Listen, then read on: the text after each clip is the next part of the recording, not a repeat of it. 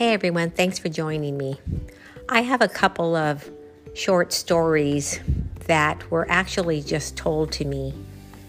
And the first one I want to start off with is something that happened just recently within the past couple of weeks. So one of my neighbors actually told me that when it was raining, we had a, a few days of... Um, where we got a pretty a lot of rain as far as Southern California goes. And she lives right next door to me. So when you come in to our neighborhood, you're driving right towards her house. So she can see from her front window the opening of the street in front of us. And so, you know, she has a really good view, people walking their dogs and so on, and the traffic coming and going on that street that's um, right before you get into our neighborhood. She was telling me that it was at night and it was raining pretty heavily. And she just went to the front window to look outside because she could hear it really coming down. So she was there looking out of her window. She said it was probably around midnight. It wasn't, you know, too horribly late. And she said all of a sudden, because she didn't see this figure walk, she said it's like it appeared. And it was standing on the corner when you're going to come into our neighborhood, like in your, you know, you're coming in straight for her house from that corner where she was looking. She said it looked like a man and it just appeared there, but she figured, well, who knows? It's dark, it's raining, but what in the world is he doing out there? Just standing there.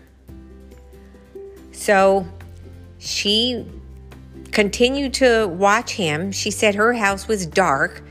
She doesn't think that he could see her. There was no light in her house. And he looked like he pointed his finger at her, like he pointed at her.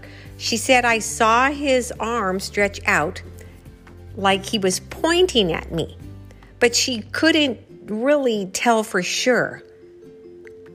She said, the next thing you know, he appeared on the sidewalk right there in front of her house. He didn't run there or walk there. It's like he just, in a second, in a flash, appeared on the sidewalk. And he held out his arm again like he was pointing at her. Now, she was pretty freaked out. So she backed away from the window and just went upstairs to go to bed. She said she couldn't sleep, of course.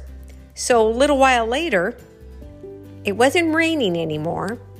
Now it's about an hour later, and she went back downstairs to go look out of her front window again to see if she saw anything. She didn't see anything at all.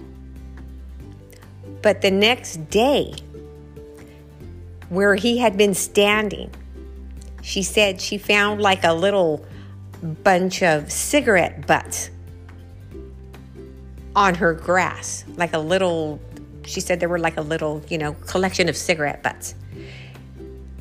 Not only that, but, you know, that kind of like piqued her curiosity. So she walked over there to the corner of where she saw him the first time. And there was another little collection of cigarette butts right there as well. So um, what this thing was, it, I mean, it was some kind of entity. It was some kind of phantom. We don't know for sure, but it seems that it left something there.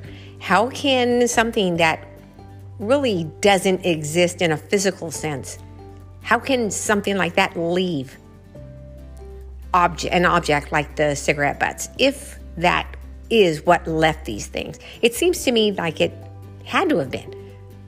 It's on her grass right there. You know, he was standing on the sidewalk, but it's like he could set him down on the grass, and then it was over there on the corner where she saw him in the, the first time. So, I mean, it's not like really like, ooh, spooky. It's, you know, it's something that is unexplainable. We cannot explain it. And what was this person or humanoid, whatever you want to call it, what was it doing out there just standing there in the rain? So we'll, we'll never know. I mean, unless it happens again, we'll never know. The other incident that I wanted to share with you is this one client of mine.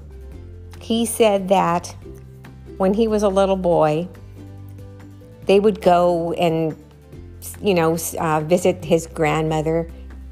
His grandmother lived on the East Coast, and they would have a family vacation and go visit his grandmother every year during summer vacation. So he said that his grandma's house was, you know, old-fashioned. It was like the back in the day, even when I was a kid growing up, people had like these little doily cloth things that they would put on their end tables and stuff, I guess to keep them from getting scratched. I don't know what they were for. And so he said his grandmother's house was rather old-fashioned. So he always had this feeling like there was something in the closet of the room where that was his room when they would go and visit her. He said that the rooms were interconnected so that you could walk from one bedroom through the bathroom to the next bedroom. And then there was another bathroom you could walk through it. I guess it's called a Jack and Jill, to the back bedroom. The back bedroom, since it was at the back of the house, it didn't get a whole lot of sunlight. It was pretty dark there all the time. And it had only one window. So that was the room that he occupied when they would go visit his grandmother. He said that the furniture in there was old-fashioned, and the twin bed that was in there was like a really old-fashioned, heavy wooden twin bed thing, and that the closet doors in the house were brown wood. Like if the walls were white or whatever color the walls were, the closet doors in that house and all of the doors were brown, just totally wood color. He said that he would always have to make sure that that door was closed before he would go to bed, and even when he was in there in the daytime, because the room was always kind of dark. The sun would come in like from the sideways, so it didn't come directly into that room ever. There was also, even though he says it was a small closet, a regular closet, being that the house was old, there was a little pull chain where you could pull the chain and a light bulb would go on in that closet. So he said that he always had this feeling, you know, he would be in that bed at night going to sleep, and he would turn his back to the closet because he didn't want to open his eyes one night and see that light on. He was just sure that there was a presence in that closet. He says, okay, one night he was asleep there and everybody was asleep, and he woke up and the closet light was not on, but the door was open. Now, how could that happen? He was so, you know, anal really about making sure that door was closed all the time. And he didn't even put his clothes in there. He just didn't want anything to do with that closet. And he was thinking, I am not going to get up and close that door. But on the other hand, he was so scared. He was like, I might have to. He was at a, you know, like at a, well, I, I don't want to, but I might have to point at that time. So he says he got up quickly, closed the closet door, jumped back into his bed, pulled the covers over his head. Finally, he went back to sleep.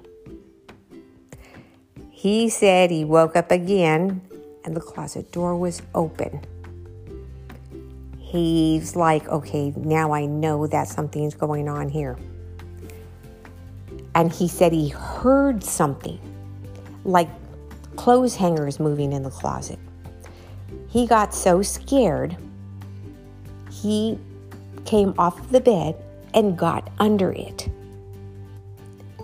He laid there underneath that bed with his eyes on the closet, so he could see like the bottom, you know, the floor of the inside of the closet. And he said something came out. It looked to him like almost like a vapor, but he saw something come out. He says, and you have to remember, it was dark. It was dark. It was nighttime. There was really no light coming from the outside or anywhere. And the thing that came out of the closet was darker than the night.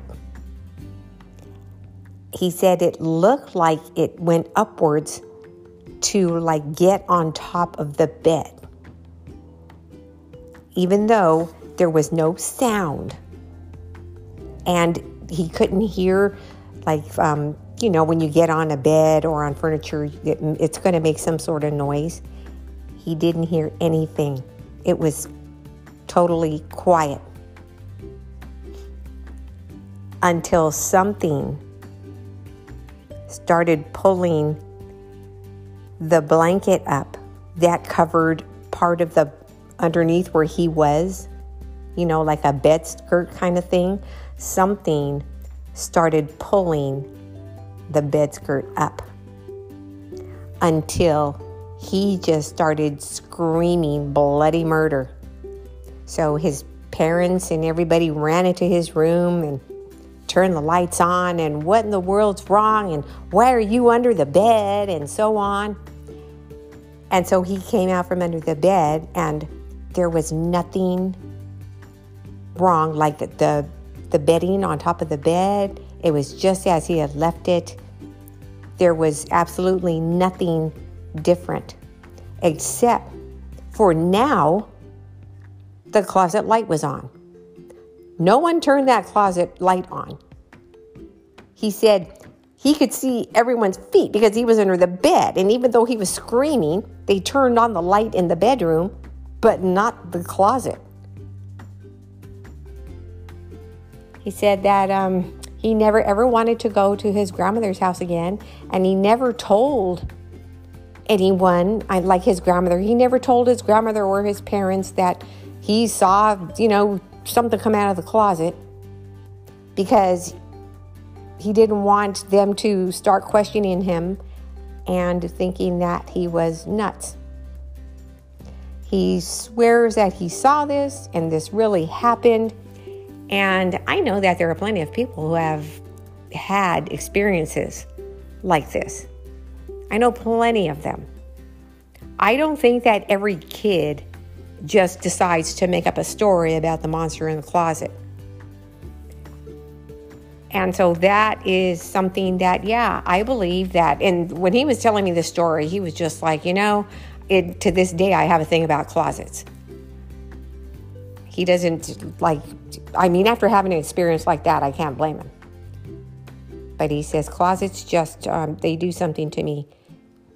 And especially a, a light in the closet, because he asked me, do you have a light in your closet? I said, actually, yes, I have two of them. He's like, oh, yeah, you know, that's just, that's way too much for me. I would take the light bulbs out of there. So that really traumatized him. I know um, a person that I actually knew. This is like when I was in the, I don't know, sixth grade or something like that. And she had a bunch of brothers. She was the only girl, and she had like seven brothers and or eight brothers. She had a lot anyways. And one of her brothers used to like to eat in his room. And he was always getting in trouble because he was just, you know, eating and leaving bowls in his room and all of this stuff, until one day something happened to him and he never ate in his room again. And she said that he was in his room and he was laying on his bed and he was eating grapes. And when he was done with them, he got that grape thing, you know, the, that thing that looks like a tumbleweed almost that the grapes are attached to. And he tossed it under his bed because that's what he did. He'd, be, he'd eat stuff in there and just throw the stuff under his bed. So he tossed that thing under his bed and it came back out. Like someone was under his bed and threw it back out at him. And he ran out of his room. And of course they had a lot of brothers, but there was no one in there. There was no one in his room, no one under his bed. Yet that happened to him. And he never ate in his room again. I mean, nothing. So that's something else that I I believe that that really did happen. And I remember her telling me that story. So um, I even heard a story about um, this kid who swore that there was a monster in the closet. And of course, you know, you're a kid. They think, oh, it's your imagination. You play too many video games or whatever. You read too much. Uh, whatever that kid was, Perry Stone, whatever that those books were. And um, he swore, there's something that's coming in and out of that closet. Even when we're not here, even during the day, something is coming, I'm telling you, coming in and out. And so, okay, yeah, yeah, whatever. No one believed him. Until one day, he was in his room when the closet door started opening. He he heard the, the doorknob. It was a closet with a doorknob, and he heard it. And he was in his room, and he looked, and he turned around and saw the door opening. And so he ran and got under his bed, because he couldn't think of anything else to do, I guess, until he saw, he said, like feet, but like with claws, like the feet were some sort of claws, and it walked and got up on top of his bed while he's under it. And he could hear this thing on top of the bed. He could hear it breathing and making some sort of noises. And slowly, he said, the thing, like if you're laying on your stomach and you let your head lean over the side of the bed to look under it, that's what it did. And he had eye contact with this thing. I don't recall anything about uh, any of the details about what this looked like, but I know that he said he had eye contact with this thing, and that's, I hate to tell you this, guys, but that's the only thing that I can remember about it. I think, well, he probably got out from under there and took off running out of that room. And then when his parents and everybody went back in there, well, there was, of course, nothing. Like, no proof, no evidence, no nothing. I do believe that um, there was an incident that involved his parents. I believe that something happened in front of his parents where they finally believed this kid. But um, yeah, these stories are from all over the place or from all different countries. You know, you'll hear about these type of things. They're creepy, and a lot of people, it's like dolls. A lot of people don't like dolls. A lot of people don't like closets. And a lot of people have like those um, captain beds where you have drawers, you know, you can't put anything under your bed because you have drawers there. A lot of people actually have those beds because they don't want to have an underneath the bed type of thing because they have been, you know, they have had an experience. So that is, um, you know, it's not just a one-time isolated event kind of thing. The other thing that I wanted to share with you is this actually happened to me and a friend of mine. And say this happened on a Friday night, okay? So it was probably about eight p.m. on a Friday night. It had been raining off and on all day. And for some reason, we decided that, oh, we were going to walk down to the gas station and get something, some, some snacks and get some cigarettes. You know, that's back when um, we used to smoke. The gas station wasn't, it's not too far, but it's not really close. I wouldn't want to do that again. I don't know what was wrong with us where we decided to walk there. It was more than a mile away. It was dark and it was still, everything was wet. And there was a, a there were a lot of puddles and a lot of, you know, the gutter areas that were full of water. So on the way back, we're walking back home and it was probably about ten o'clock by that time. So we're almost back to the house, and walking towards us, not, okay, this is not creepy, but it is. Walking towards us is a family. They're all wearing the same color raincoats. And there was about five of them, like mom, dad, and three kids. And so they walked on by us like they didn't see us, like we weren't there, and we continued walking. And my friend and I looked at each other, and she said, you know, something about that is just kind of odd. Who comes walking, you know, taking a family walk at like this time of night when it's still kind of raining, all wearing the same color raincoat?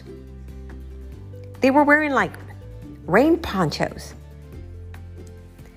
And then she said, uh, ah, you guys got some strange people in this town.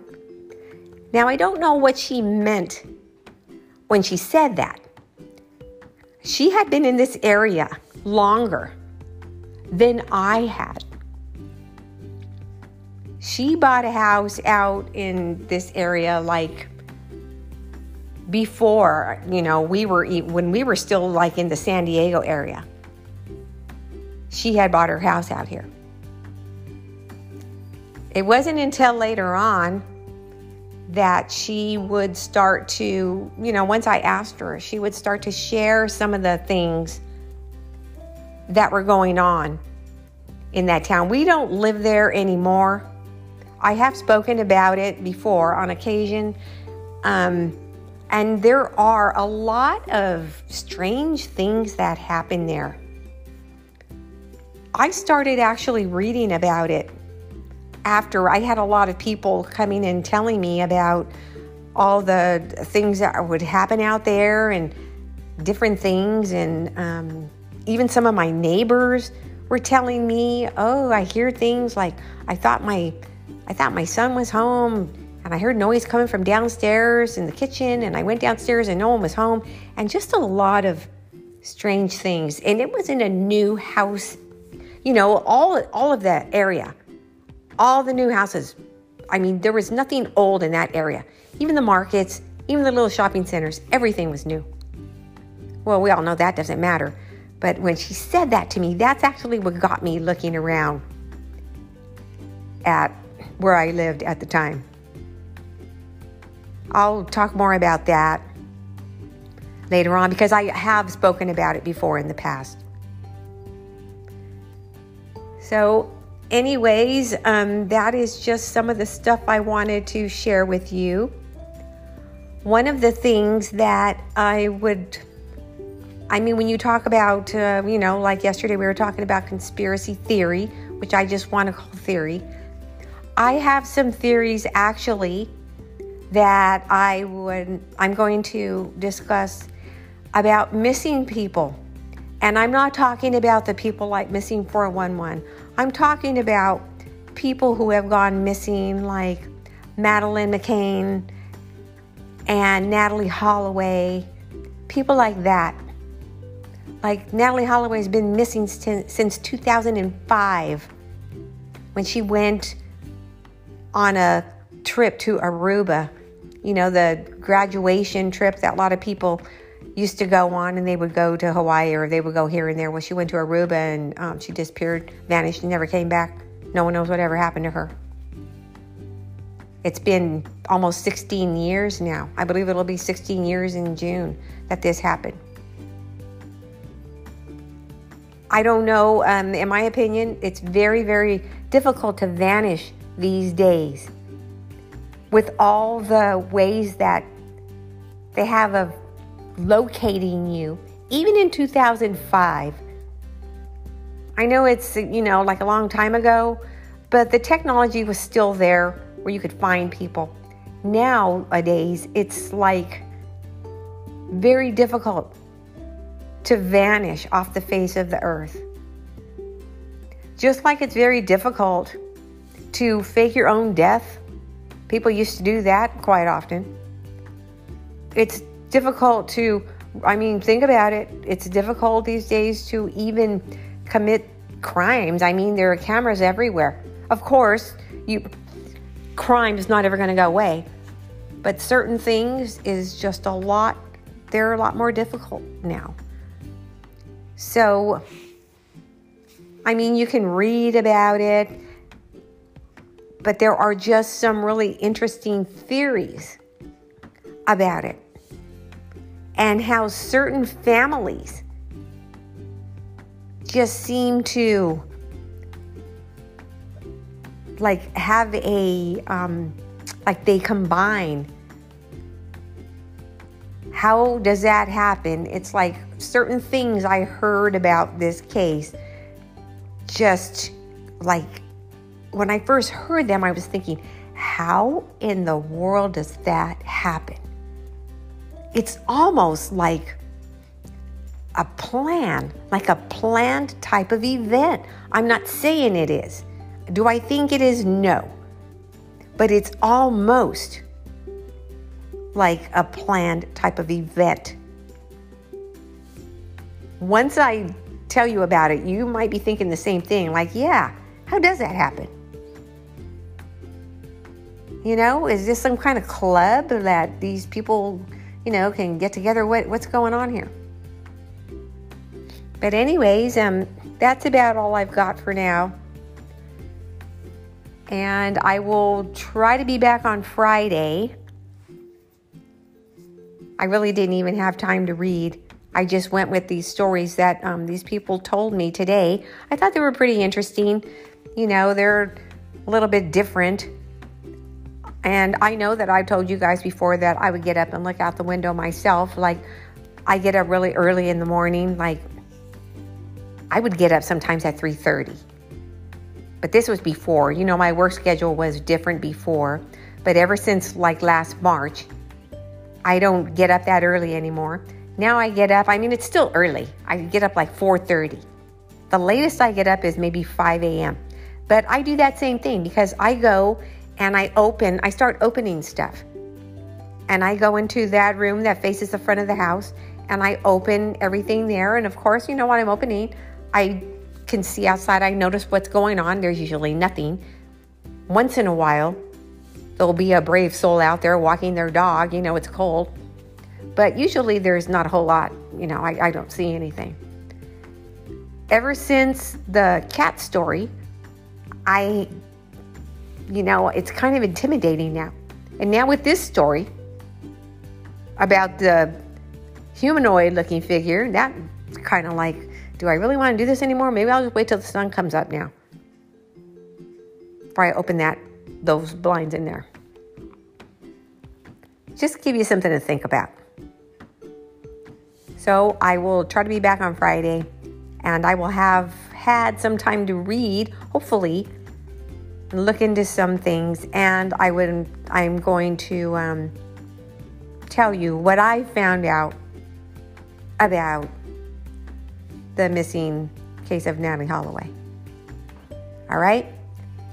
And until then, you know, I'm sure you guys can read and check it out if you're interested in that kind of stuff. I'm interested in it because to me it's just, it's tragic and it's just never ending because you cannot close that file It's like a book that you leave open. You never finish it. It's just there open. That's kind of like what this is. And the girl was like seventeen, eighteen years old, something like that. It's tragic. And what happened to her? All right. So I will see you guys later. Thanks for joining me. I appreciate all of you. All right. Talk to you later. Ciao.